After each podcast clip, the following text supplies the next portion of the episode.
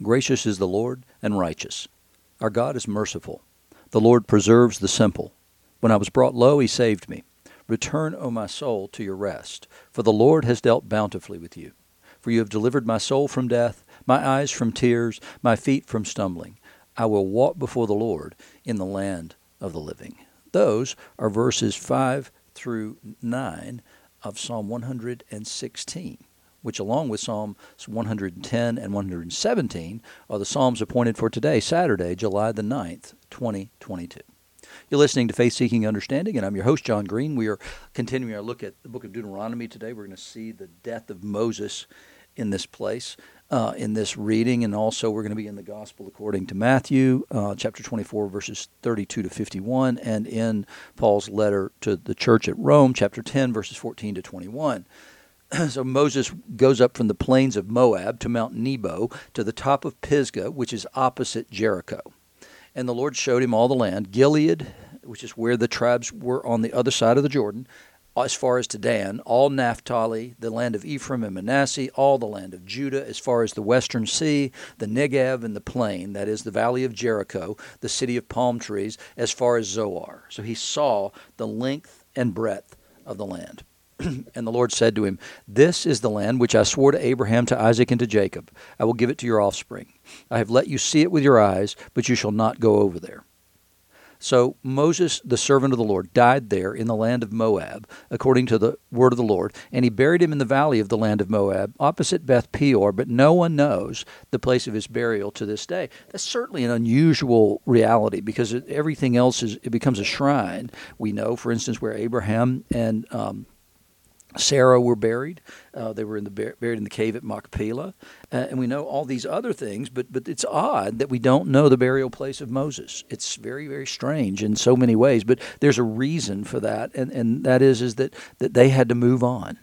Their lives had to continue moving on into the land that, that the Lord had sworn to give them. And so they weren't to continually go back there to the place where Moses died. No, they were supposed to be in the land and be there always. In fact, in Jewish eschatology, which is the study of what's going to happen at the end, one of the things that you'll hear is, is that those who die outside in the land will be resurrected first. So they're the first fruits of the resurrection in, in Jewish eschatology. And then those who have died outside the land have to be purified because they weren't supposed to be outside the land. So what they have to do is they're subterranean tunnels and then they roll whatever distance they are from the uh, land, and then poof, they're popped up and they are then purified by that process so that they can then participate in the resurrection as well. So th- there's a sense that, that because Moses never entered the land, they're not supposed to continue going back to that place as a shrine. It's, it's intended that they stay in the land. And Moses was 120 years old when he died. His eye was undimmed and his vigor unabated. In other words, that, that he, he was not an old man, even at 120 years old. And the people of Israel wept for Moses in the plains of Moab 30 days. Then the days of weeping and mourning for Moses were ended. So they kept the prescribed period of mourning, and now it's time to move on. And Joshua the son of Nun was full of the Spirit and of wisdom, for Moses had laid his hands on him. So Moses had, had done the transference of power from himself to Joshua, and he'd done it in the sight of all the people so that they would see that he was the chosen one to take his place because the people revered God as a sort of dim, uh, Moses, I mean, as a sort of demigod. And so when he would have laid his hands on Joshua, then that would have been a clear signal to everybody there that, that not only had he chosen him to be his successor, but also the power in Moses had been transferred to Joshua for the work of leading the people into the land. So, so that power then comes, and he's full of the spirit of wisdom. So the people of Israel obeyed him and did as the Lord had commanded Moses. And there has not arisen a prophet since in Israel like Moses, whom the Lord knew face to face none like him for all the signs and wonders that the Lord sent him to do in the land of Egypt, to Pharaoh and all his servants and to, the, to his land, and for all the mighty power and great deeds of terror that Moses did in the sight of all Israel. So there, there are certain things here that are characteristic of Moses. First is that, that the Lord knew him face to face. Second, he did signs and wonders in the land of Egypt in front of Pharaoh and his servants. And then finally in the mighty power and the great deeds of terror that Moses did in the sight of all Israel. And so you can count things like the, the plague of snakes, the serpents, where Moses has to do the fiery serpent on the stick, the things that he did to authenticate himself before the people of Israel to begin with, and then the getting water from the rock and all the other things that he did in the wilderness. And so those things are the same kinds of things that Jesus does. Moses in Deuteronomy 19 says, Look for a prophet like me. And when he comes, listen to him. But then also, you see these particular things that the people remember about Moses that set him apart from everybody else. He was the one through whom the law was given, but he also did these things. And he had a different relationship with God from everyone else who ever came after him until, that is, Jesus and also sort of with Elijah because God meets with him sort of face to face in the wilderness and then at the cave later. So we see this this transfer of power to Joshua in the same way that Jesus transferred it to the apostles when he breathed on them. In the, the gospel lesson today, we're getting close to the end. So we're getting close to the end of Jesus' earthly life. He's, he, he's now instructing his disciples in, in final things. And he's already told them there's going to be signs. Keep an eye out. Watch for the signs and don't be misled. From the fig tree, learn its lesson. As soon as its branch becomes tender and puts out its leaves, you know that summer's near. So also, when you see all these things that he just spoken about, you know that he is near at the very gates. Truly I say to you, this generation will not pass away until all these things take place. And as I said, Josephus, in, in his history, talks about these things that happened in AD 66, prior to the fall of the temple. And it's the announcement from heaven. They see signs in the heavens. And, and that causes them to fear. He says, Heaven and earth will pass away, but my words will not pass away. So, in other words, everything else will go, and we know that again from the book of the Revelation that everything else will go, but the Word of God endures throughout all things. It's by the Word of God all things were created, and then by the Word of God revealed in the scrolls given to the Lamb who takes it from the one seated on the throne. The, the Word of God comes, again, not to create a world, but to end it and to destroy it. So he gives the word at the beginning in Genesis 1 in order to create, and then he gives the word again through the scrolls that Jesus takes and the angels proclaim. Then those things are the destruction of the world. So it's by the word, of God that all things are created, and it's by the word of God that all things will be destroyed and then recapitulated. So my words will not pass away. But concerning that day and hour, exactly when this is, no one knows. I can't tell you the date is what he's saying. Not even the angels of heaven, nor the Son, but the Father only. He kept his counsel, his own counsel, in this. And then we see the revelation of this later, but not the timing in the book of the Revelation. For as were the days of Noah, so will be the coming of the man. For as in those days before the flood, they were eating and drinking, marrying and giving in marriage until the day when Noah entered the ark. And they were unaware until the flood came and swept them all away. So will be the coming of the Son of Man. In other words, it's going to come, like he says in other places, as a thief in the night. So we're not going to, to get the heads up on exactly the date that this is going to come, but we need to watch for the signs and be prepared for his coming. Therefore, stay awake, for you don't know on which day the Lord is coming. Two men will be in the field, one will be taken, one will be left. Two women will be grinding at the mill, one will be taken, one will le- be left. But know this that if the master of the house had known in what part of the night the thief was coming, he would have stayed awake and would not have let his house be broken into. Absolutely. It's the reason we lock our doors at night because we don't know what might happen in the night. And so it, the reason thieves can come in the night is because we are asleep. We are unaware and we're eh, not alert to the danger that's being presented. He says, Therefore, you must also be ready, for the Son of Man is coming in an hour you do not expect. So the it's it's the Boy Scout motto. It's just be prepared. Be prepared always. Be prepared for the coming of Jesus at all times. That that's a check on behavior. That's a check on on the way we live our lives and what we do. He says, Who then is the faithful and wise servant whom his master will set over his household to give him their food at the proper time? Blessed is that servant whom his master will find so doing when he comes. Truly I say to you, he will set him over all his possessions. So if you're found to be trustworthy, then God will trust you. I mean, it's just simple as that, right? If you prove yourself to be trustworthy, God will give you more. So if he, it's it's a parable that Jesus uses a million times. If you're faithful in, in a little, then then then he will give you more. But if you're not faithful in a little, then he can't trust you with more. And so we have to be faithful in everything that we've been given. Moses was faithful in all that he had been given. He blew it one time. But, we have to be faithful in whatever we're given to do. We have to be faithful stewards of our money. We have to be faithful stewards of our time. We have to be faithful stewards of our families if we have them. We have to be faithful stewards for our friends. We have to be faithful stewards of the gospel. We have an obligation, according to the gospel, to preach the gospel at all times. So we should constantly be thinking of ways in which we can then preach. And, and it's important that we be found faithful with what we've been given. Truly I say to you, he'll set him over all his possessions. But if that wicked servant says to himself, My master's delayed, and begins to beat his fellow servants and eats and drinks with drunkards, the master of that servant will come on a day when he doesn't expect, and at an hour he doesn't know, and will cut him in pieces and put him with the hypocrites. In that place there'll be weeping and gnashing of teeth.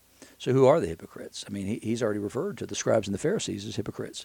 So so he's talking about there's judgment. That judgment is real, and and I don't understand. I honestly don't. I don't understand how you could possibly read Scripture and not see the truth that judgment is real. There's no question that it is. It's it's just odd that that we can come up with some idea of universalism when Jesus spoke so often about judgment. It is really bizarre. I don't get it. I, it, it, I don't understand it at all. And that's not being faithful with the Word of God at all. In the epistle today, Paul says he's still talking about this idea of, of the Jews versus how are how does how do you square the circle of of the covenant with the fact that some, Paul's saying some Jews are not going to get in. And he, says it's always been based on something. It's, it's there's something required from us. And Paul's not arguing that what's required of us has anything to do with what we do. That's not the primary way we get in. It, it, it reveals faith, certainly, that we're seeking to become Christ like. But what Paul's saying is, is that if you don't have faith in the thing God told you to have faith in, then you don't get in simply by virtue of being in the right community. That's true of even people in churches. Just because you hang out with Christians doesn't make you a Christian. I mean, I can remember the old analogy of being in church no, no more makes you a Christian than being in a garage makes you an automobile. And there's a truth in that. So, so the, our, our faith should be proven by works, but, but it's a result of the faith. It's a result of accepting the grace that God's given us. And then we begin to work not to please Him, but from the place where we are beloved. And we are pleasing to Him. And so what we want is to please our Father. We want we know what he likes. We know exactly what he likes. He likes his son. He likes Jesus. He likes that righteousness matters. So we need to take on the image of his son in order to please him. And and because he has loved us, we should want to please him. And that's our way of loving him in return. He says, So how then will they call on him in whom they've not believed? And how are they to believe in him of whom they've never heard? And how are they to hear without someone preaching? And how are they to preach unless they're sent? This is, again, being a steward of what you've been given to do. You, are not called necessarily to preach, teach, and all that kind of stuff, but you know how to give an accounting of the faith and the hope that's in you. Because you, you, you should know the gospel well enough to share it. You should know the gospel of grace. You should know the, the, the story well enough to say that, that his son willingly took on death, willingly took on sin in order that we might take on his righteousness. And we know that his sacrifice was acceptable because God raised him from the dead. Simple as that. And so we can count on him. We can trust him. We can know these things. Not just believe in some uh, random way, but no, we should know these things deep within. he says, as it's written, how beautiful are the feet of those who preach the good news. And, that, and, like I said, that's all of us. It's not the person who stands in the pulpit, it's the person who actually is out in the world day by day, preaching the gospel through their lives and, when possible, sharing it verbally. He said, But they've not all obeyed the gospel. For Isaiah says, Lord, who has believed what he has heard from us? Who has believed what he has heard from us? And what, what did I, the Lord tell Isaiah? He says that these people have hard hearts. I'm sending you to them so that they won't have an excuse because you gave the word to them, but they're not going to hear you. They will not hear you because their hearts aren't ready to hear it, and their ears aren't ready to hear it. So I, send you because I don't want them to be without an excuse that says nobody told us, but you they won't hear you. So your mission field is a group of people who are not going to heed your warning. And so that's exactly what Isaiah says. He says, so uh, then Paul goes on to say, so faith comes from hearing, and hearing through the word of Christ. But I ask, have they not heard? Indeed, they have. For their voice has gone out to all the earth, and their words to the end of the world. Paul's whole argument in the first 11 chapters of Romans is no one has an excuse. Even those who haven't heard, he says, don't have an excuse. And, it's sort of a Noahide argument that, that there are certain things you can know about the world and know that these are things you should do based on the orderliness of the world, but then that should cause you to seek to know more.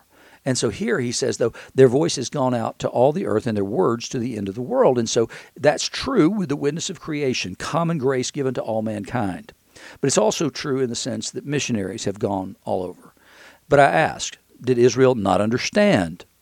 First, Moses says, I'll make you jealous of those who are not a nation. With a foolish nation, I will make you angry. In other words, so God's going to say, if you won't listen to me, I'm going to give grace to these people over here so that you'll be envious of them in order to turn you back to me. Then Isaiah is so bold as to say, I've been found by those who didn't seek me. I've shown myself to those who did not ask for me. Again, he's saying the same thing. He says that God is revealing himself not just to the people of Israel, but to the people everywhere, because that was the job of Israel to so live in the land in such a way that their blessedness and prosperity abounded in such a way that other people would ask the question, why? It's what happened in the beginning of the time of Solomon when people came from all over the earth to see the wisdom that had been given to Solomon. And Solomon gave glory to God, the one who gave the wisdom, rather than saying, yep, I'm the wisest guy on the face of the earth. And so the, the intention was for them to be so blessed that the renown went out all over the earth and people came to see. In, in Christ, it's been flipped. We're told to go and tell. But, but it's important that we do this work. And so it's important that we take the Word of God and we make it manifest in the world, not just in a church building on a Sunday or a Wednesday night. No, it's God's people in the world day by day, sharing the good news, being the people of hope, being the people of faith for the world to see. It's a remarkable thing when you see somebody who can stand in the midst of storms and all kinds of horrible things happening and stand and proclaim what Job does. And I know that my Redeemer lives, and in the end, he shall stand on the earth, and in my eyes I shall see God. And what that says is, therefore, I will not be moved by all these things happening around me because I have the sure and certain knowledge that He lives. And if He lives, then so do those who believe in Him. So do I. What have I to fear? What can man do to me? We have nothing to fear, Paul says. Nothing can separate us from the love of Christ. And it's important that we stand in that knowledge and proclaim the greatness and the goodness of our God. And then he says, but uh, so he says, all these other people I've made myself known to. And then he says, of Israel, all day long I've held out my hands to a disobedient and contrary people. And which is what exactly what Jesus said is, Jerusalem, Jerusalem, how often I would have gathered you to myself. But you wouldn't. Don't be those people. Submit yourselves to the Lord today. Allow Him to take you and give you the strength that you need. Trust Him with all your heart. Believe in the truth. Stand in that truth in the same way that Moses did, strong to the end of his days, and strong like Paul did to the end of his days. It's important that we stand. The world needs our witness, and that's exactly what all these lessons say. The world needs our witness because that witness then becomes strength to them as they seek after the strength that's in us.